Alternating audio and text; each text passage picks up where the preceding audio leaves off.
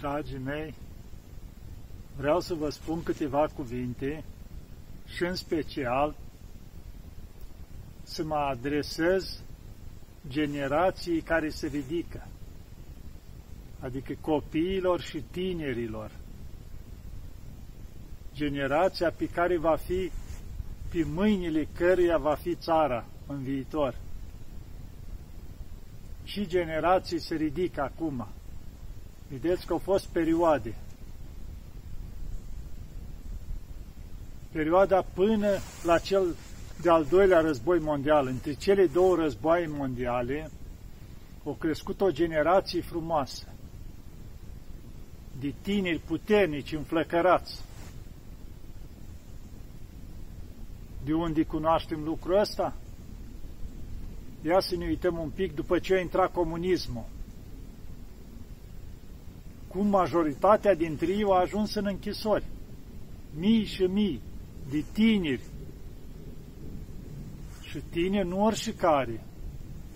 Tineri care aveau, cum să zice, o creștere frumoasă, cu credință în Dumnezeu, cu respect față de cei din jur, care apreciau valorile, toți pentru că nu au vrut să se compromită, să facă jocul celor care, cum se spune, încercau să dărâme și, în primul rând, sufletul și după aia tot ce ținea de valorile astea așa importante a unui om, o lua calea închisorilor.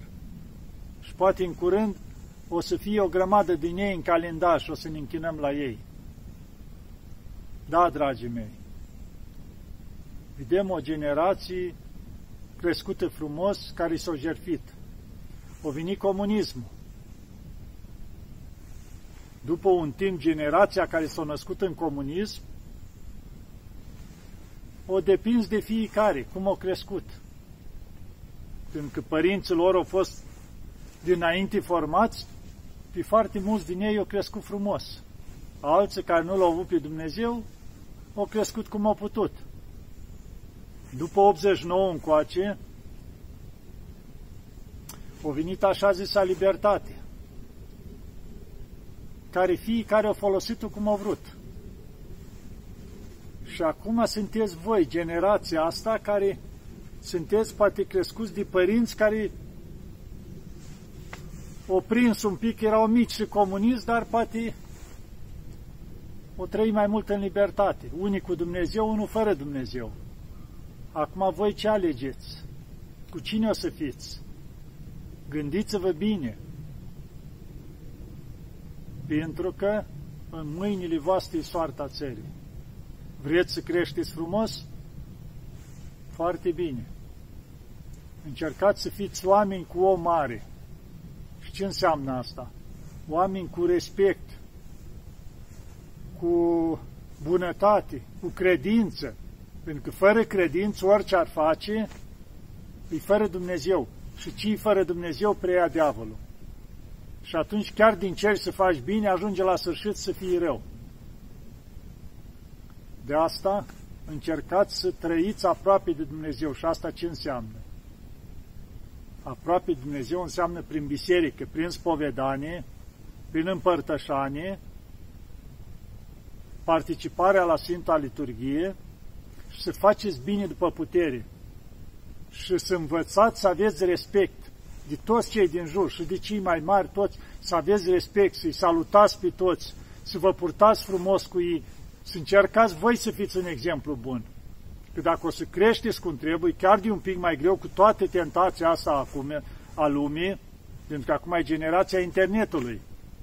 Și dacă nu sunteți atenți și stați prea mult pe internet sau pe televizor, o să creșteți cu mintea neîntreagă.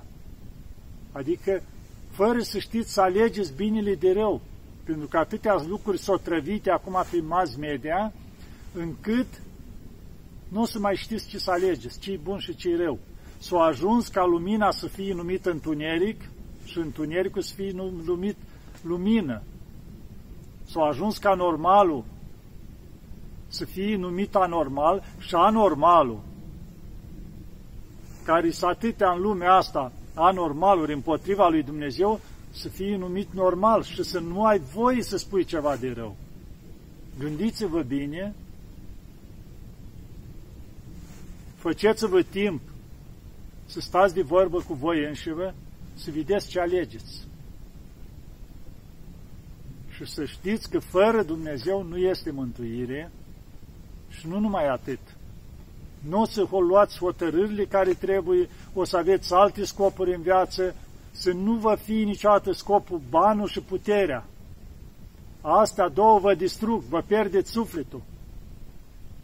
Că o să vă dea Dumnezeu și asta, asta e treaba Lui, ca să le folosiți bine, dar să nu fie scopul vostru în viață. Ați înțeles? Vă mă adresez copiilor, tinerilor, care creșteți acum, care vă formați, aveți grijă.